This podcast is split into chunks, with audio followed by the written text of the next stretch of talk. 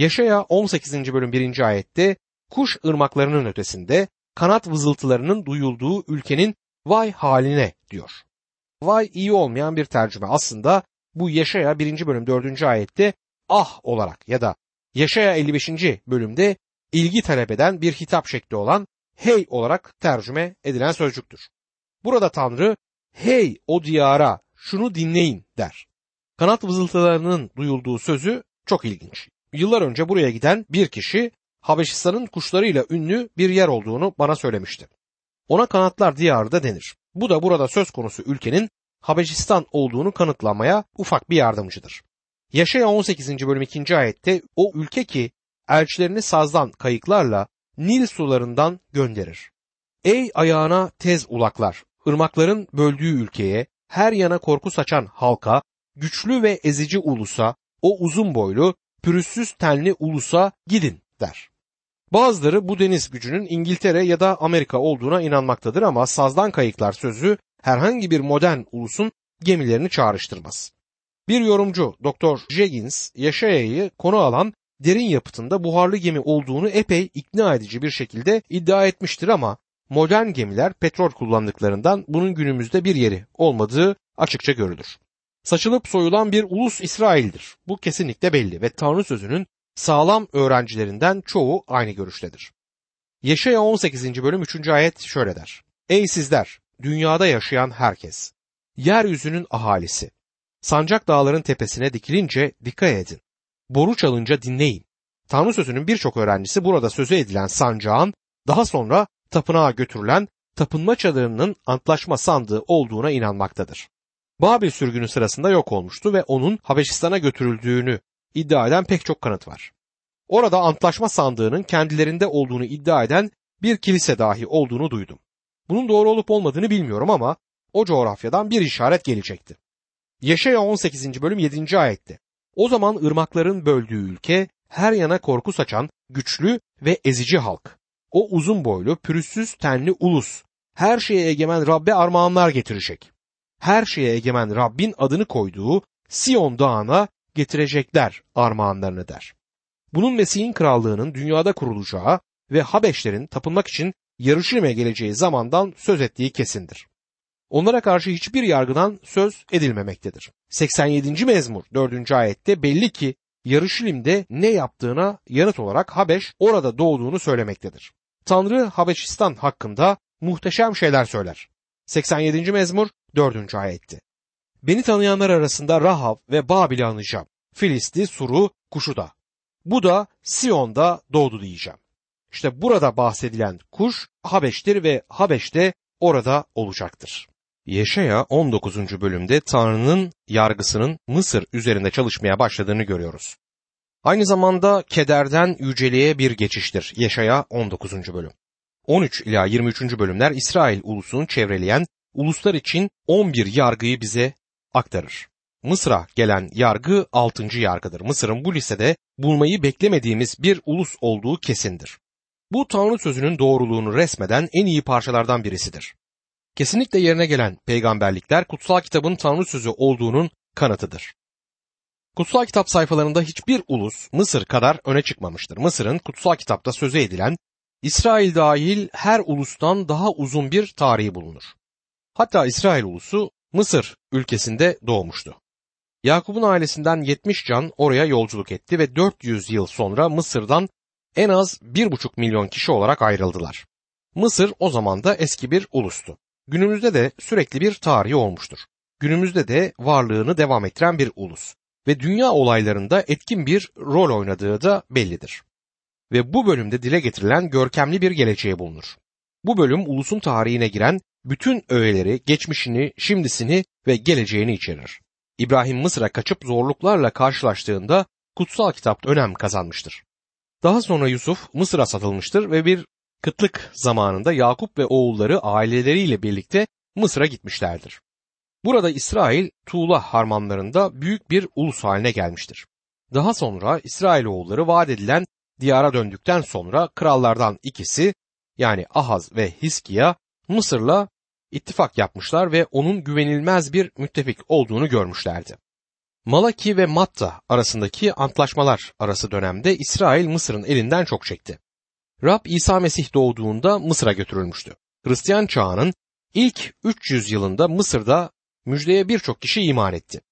Kuzey Afrika'nın bu bölümünden kilisenin üç büyük azizi çıkmıştır. Atanatius, Origen ve Augustin bu üç azizdir. Tabii ki başkaları da var.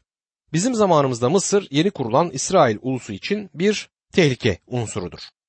Mısır hakkında gerçekleşen peygamberliklere bakalım. Yeşaya on dokuzuncu bölüm birinci ayet. Mısır'la ilgili bildiri. İşte Rab hızla yol alan buluta binmiş Mısır'a gidiyor. Mısır putları onun önünde titriyor. Mısırlıların yüreği hopluyor diyor. Mısır'ın putperestliği Tanrı'nın bu ulusu yargılamasının ana nedenidir. Tanrı'nın Mısır'daki her putun kaldırılacağını söylediği Hezekiel kitabına geldiğimizde bu konuyu yeniden ele alacağız. Belki de Mısır'dan daha putperest olan başka hiçbir ulus yoktu. Buna tek istisna putperestliğin kaynağı olan Babil olabilir. Romalılar birinci bölüm yirmi bir, yirmi iki ve yirmi üç. ayetlerde Tanrı'yı bildikleri halde onu Tanrı olarak yüceltmediler, ona şükretmediler. Tersine düşüncelerinde budalalığa düştüler. Anlayışsız yüreklerini karanlık bürüdü. Akıllı olduklarını ileri sürerken akılsız olup çıktılar. Ölümsüz Tanrı'nın yüceliği yerine ölümlü insana, kuşlara, dört ayaklılara, sürüngenlere benzeyen putları yeğlediler diyor Elçi Paulus. Tarih Mısır'ın ilk olarak tek tanrıya taptığını ama yavaş yavaş boğa, kurbağa, böcek, balık ve her türlü kuş dahil göğün altındaki her yaratığa taptığını ve bu putperestliği yaşadığına tanıklık etmektedir. Musa İsrailoğullarını Mısır'dan kurtarmaya hazır olduğunda Tanrı'nın benim adına Tanrıların savaşı diyeceği ve Musa'nın Mısır üzerinde belaları getirdiği bir savaş yaşaması gerekti. Yahve gökteki güneşten ve Nil nehrinden diyardaki kurbağalar ve pirelere kadar Mısır'daki her türlü putperestliğe darbe indirdi. Belalardan her biri Mısır'ın tanrılarından ya da putlarından birine yöneltilmişti. Şimdi Tanrı yine bir savaş arabası gibi bulutların üzerinde Mısır'ın putlarını yok etmeye gelmektedir. Halk cehalet içerisinde ve batıl inançlarla dolu olduğu halde o zamandan beri bu ülkede putperestliğin kalkmış olması ilginçtir. Mısır'a iki kez gittim ve Mısır'da karanlığı hiçbir yerde görmedim. Yeşaya'nın peygamberliği gerçekleşmiştir. Yeşaya on dokuzuncu bölüm ikinci ayet. Rab diyor ki Mısırlıları Mısırlılara karşı ayaklandıracağım. Kardeş kardeşe, komşu komşuya, kent kente, ülke ülkeye karşı savaşacak. Yeşaya'nın zamanında bu büyük krallığı artık yönetemeyen birkaç firavun ortaya çıktı ve ordu da artık onları kontrol altında tutamıyordu. Halk artık hükümete saygı duymadı. Bu onların bir süre için kendi kendilerini yöneten zayıf şehir eyaletleri kurmalarına yol açtı. Bu yüzden yukarı Mısır'da Tebes ve Karnak gibi büyük şehirler ve aşağı Mısır'da da kutsal kitapta Nof olarak geçen Memphis'teki şehirler bölündü. Yeşaya on dokuzuncu bölüm üçüncü ayette Mısırlıların cesareti tükenecek. Tasarlarını boşa çıkaracağım. Yardım için putlara, ölülerin ruhlarına, medyumlarla ruh çağıranlara danışacaklar diyor. Gururlu Mısır ulusu medeniyetini bütün diğer uluslardan daha çok ilerletmişti. Günümüzde güneşin altında Mısır uygarlığının kalıntılarını görmekteyiz. Bu kadar altyapıya sahip hiçbir ulus yok.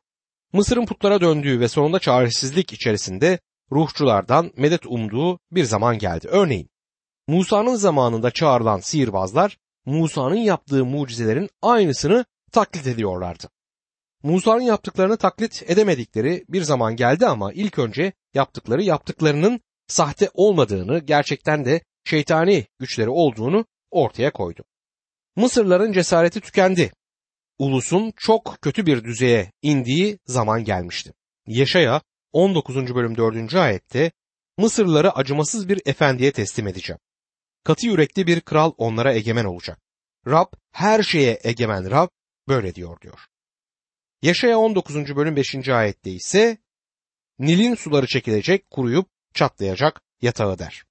Şimdi acımasız efendinin kim olduğu tarihten anlaşılmaz. Çünkü Mısır bir dizi istilacı tarafından saldırıya uğrayıp boyunduruk altına alınmış ve bunlar sonunda ulusu çok fakir bir duruma getirmişlerdi. Bu beşinci ayette ulusun ana atardamarı ve çok büyük olan Nil nehrinden söz edilir.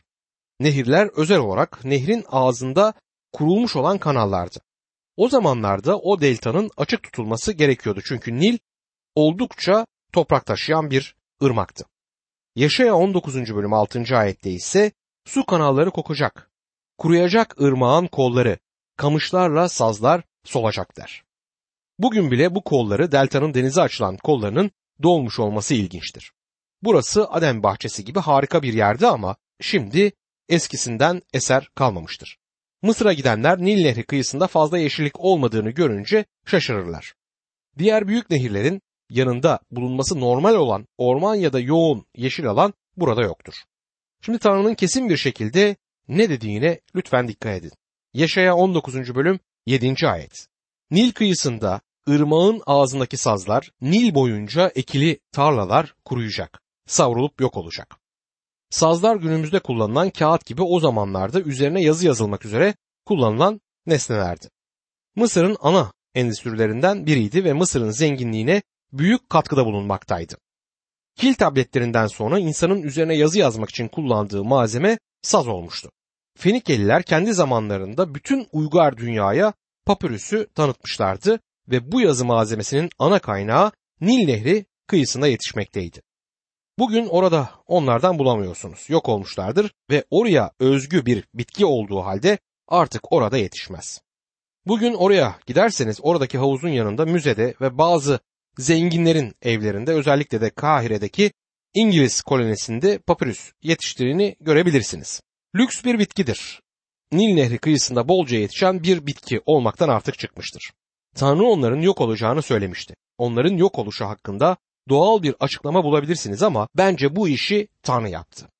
Yeşaya on dokuzuncu bölüm sekizinci ayette ise balıkçılar yas tutacak. Nil'e olta atanların hepsi ağlayacak. Suyun yüzüne ağ atanlar perişan olacak diyor. Nil nehrinde bol balık olduğundan balıkçılık Mısır'ın bir diğer büyük geçim kaynağıydı. İsrailoğulları Mısır'dan çıktıklarında Mısır'da yedikleri balıkları özlemişlerdi. Tabii ki çölde balık yoktu. Tanrı onlara bıldırcınları gönderdiğinde yemeleri için et göndermişti ama doğrusunu isterseniz bıldırcını sevmemişlerdi. Mısır'daki balıkları tercih ediyorlardı. Balıklar yok olmuştur ve günümüzde de artık balıkçılık Mısır'ın geçim kaynaklarından biri olmaktan çıkmıştır. Bu peygamberlik harfiyen gerçekleşmiştir. Ben Mısır'dayken Nil'de balık tutan insanları özellikle seyrettim. iki üç kişiden fazla balık tutan insanı hiç görmedim. Deniz sahillerinde yüzlerce insanın balık tuttuğunu görüyoruz. Ama Mısır'da bu kadar çok balık tutan insanı göremezsiniz. Tanrı balıkçıların hiçbir şey tutmadıklarından ötürü yas tutup ağlayacaklarını söyledi. Yeşaya on dokuzuncu bölüm dokuzuncu ayette taranmış keten işleyenler, beyaz bez dokuyanlar umutsuzluğa kapılacak der. Mısır'da keten yetişmekteydi ve bundan çok güzel kumaş yapılırdı.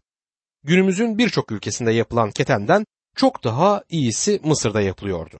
Bugün günümüzde birçok fabrikada yarım kiloda yüz seksen bin ilmik bulunur. Mısır'daki imalathanelerde ise üç yüz bin ilmik yapılırdı. Bu neredeyse bugünkü sayının iki katıdır. İpeğe çok benzer. Balıkçıların iyi ketenden yapılmış bir ağı alıp elindeki yüzüğün içinden geçirdiği söylenmiştir. İsrail'in çöldeki tapınma çadırında kullanılan keten de Mısır keteniydi. Halk bu harika keteni yanlarında götürmüştü. Tanrı bu endüstrinin son bulacağını söyler ve kesinlikle bu endüstri yok olmuştur. Bu peygamberlikte harfiyen gerçekleşmiştir. Yeşaya on dokuzuncu bölüm onuncu ayet. Dokumacılar bunalacak, ücretliler sıkıntıya düşecekler. Balıkçılık endüstrisinin tamamı yok olacaktı. Bu gerçekleşti. Bir yorumcu, Mısır'ın zenginliği daha önce de söylemiş olduğum gibi nehirden oluşur ve nehrin büyüklüğünden ötürü ona deniz denmektedir demişti. Bunların hepsi yok oldu. Yeşaya on dokuzuncu bölüm on birinci ayet. Soan kentinin önderleri ne kadar akılsız. Firavun'un bilge danışmanları saçma sapan öğütler veriyorlar.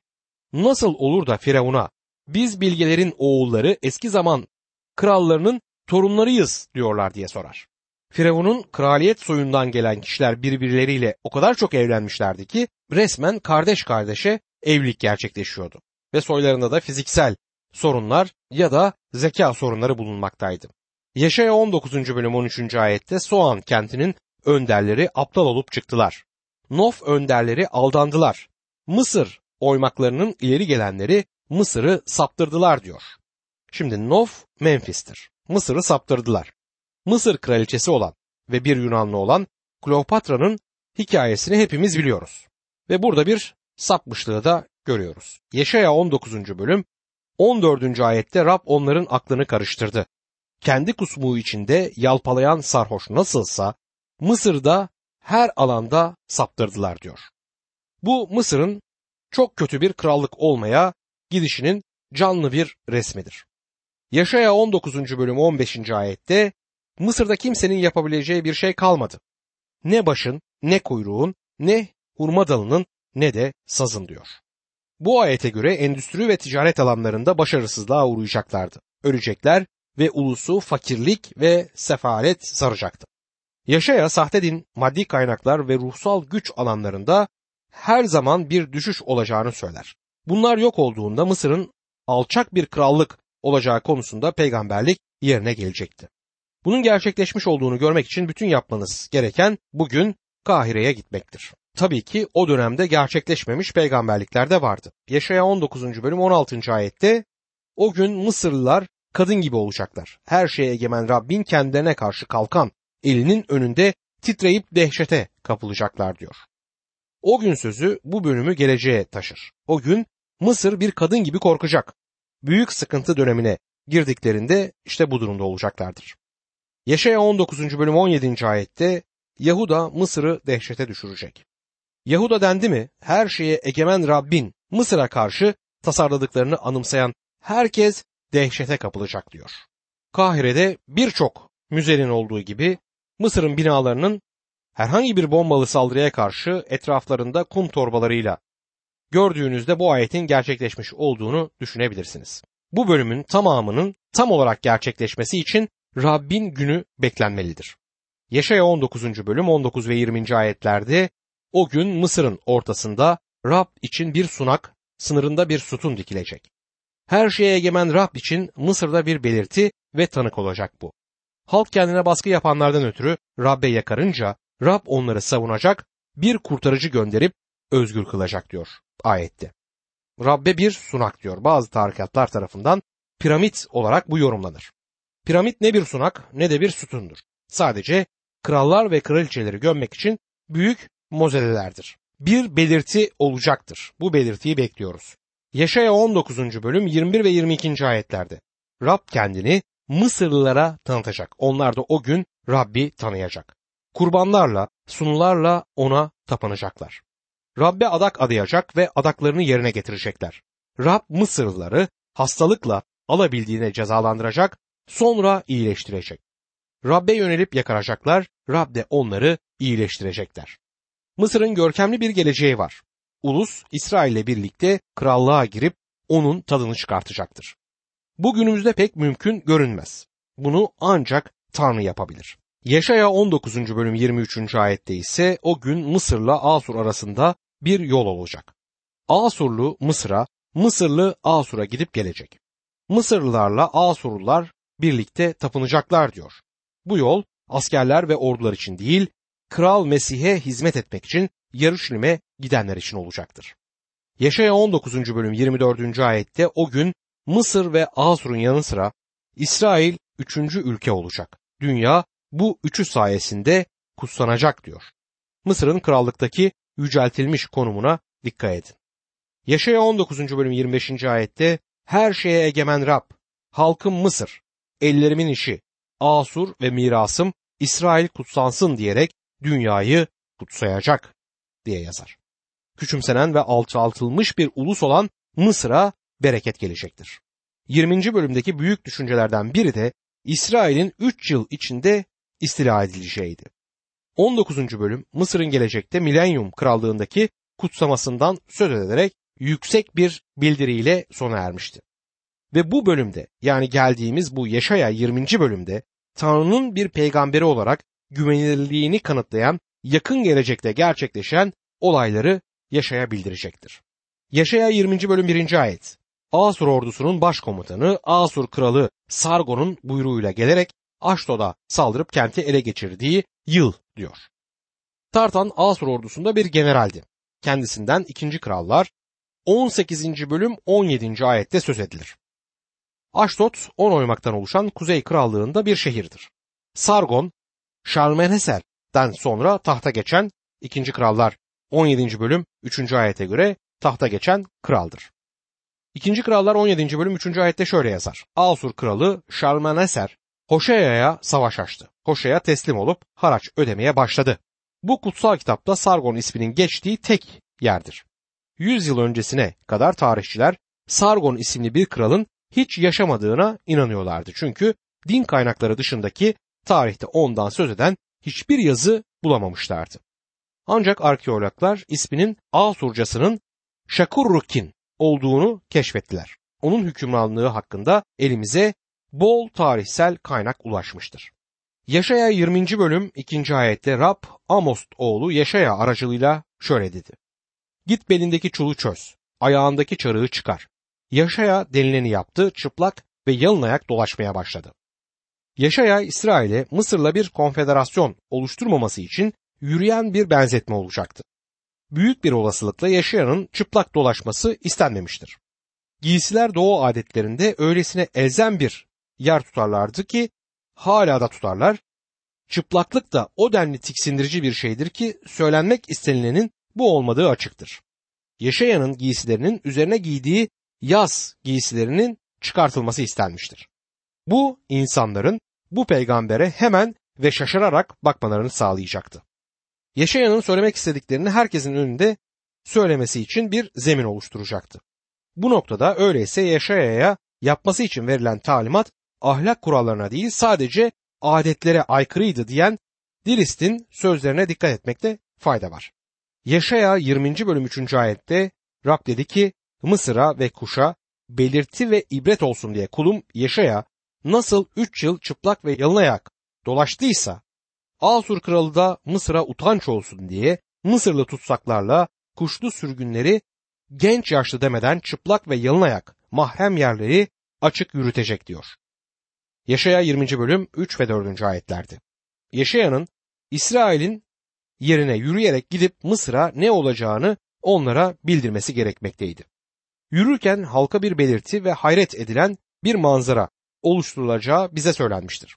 Mısır kendini koruyamadığı için aynı şekilde Habeşistan da koruyamıyordu. İsrail için güvenilir bir müttefik olmayacaktı. Hem Mısır hem de Habeşistan Asurlu Sargon tarafından istila edilecek ve Yeşaya'nın önceden bildirdiği bu utanç Mısır'ın başına gelecekti.